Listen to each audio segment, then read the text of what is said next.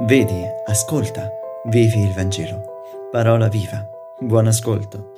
Faceva freddo, era il mese di ottobre, era la festa della dedicazione che celebrava la purificazione del Tempio fatta da Giuda Maccabeo, la festa di Hanukkah, una festa molto popolare, con molte luci. Gesù si trova nel piazzale del Tempio, nel portico di Salomone, ed ecco l'ennesimo interrogatorio di terzo grado sulla sua identità da parte dei giudei. A questo punto Gesù dà una risposta un po' forte, a mio avviso, che avrebbe fatto affondare chiunque, ma loro, imperterriti, resistono.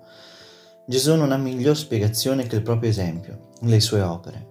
Come ci ricorda Papa Francesco, la fede si predica prima con la testimonianza e poi con la parola, lentamente. Eppure i giudei vogliono la parola, o meglio, vogliono un certificato.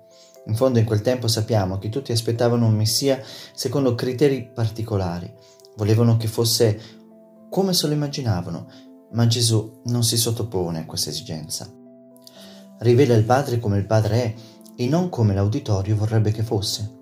La testimonianza, infatti, dice il Vangelo di oggi, si legge, si comprende prima con gli occhi e poi con le orecchie.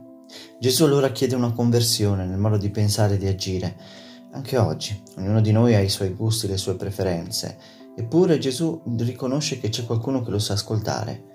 Ascoltare la voce è un'espressione che si riferisce alla capacità che le pecore hanno di riconoscere la voce del loro pastore tra le altre e di seguirla.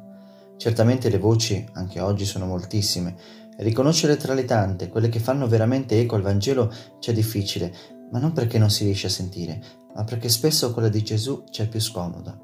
A volte Leggiamo il Vangelo per vedere se troviamo in esso una conferma dei nostri desideri, eppure il Vangelo oggi ci presenta un'altra versione dei fatti.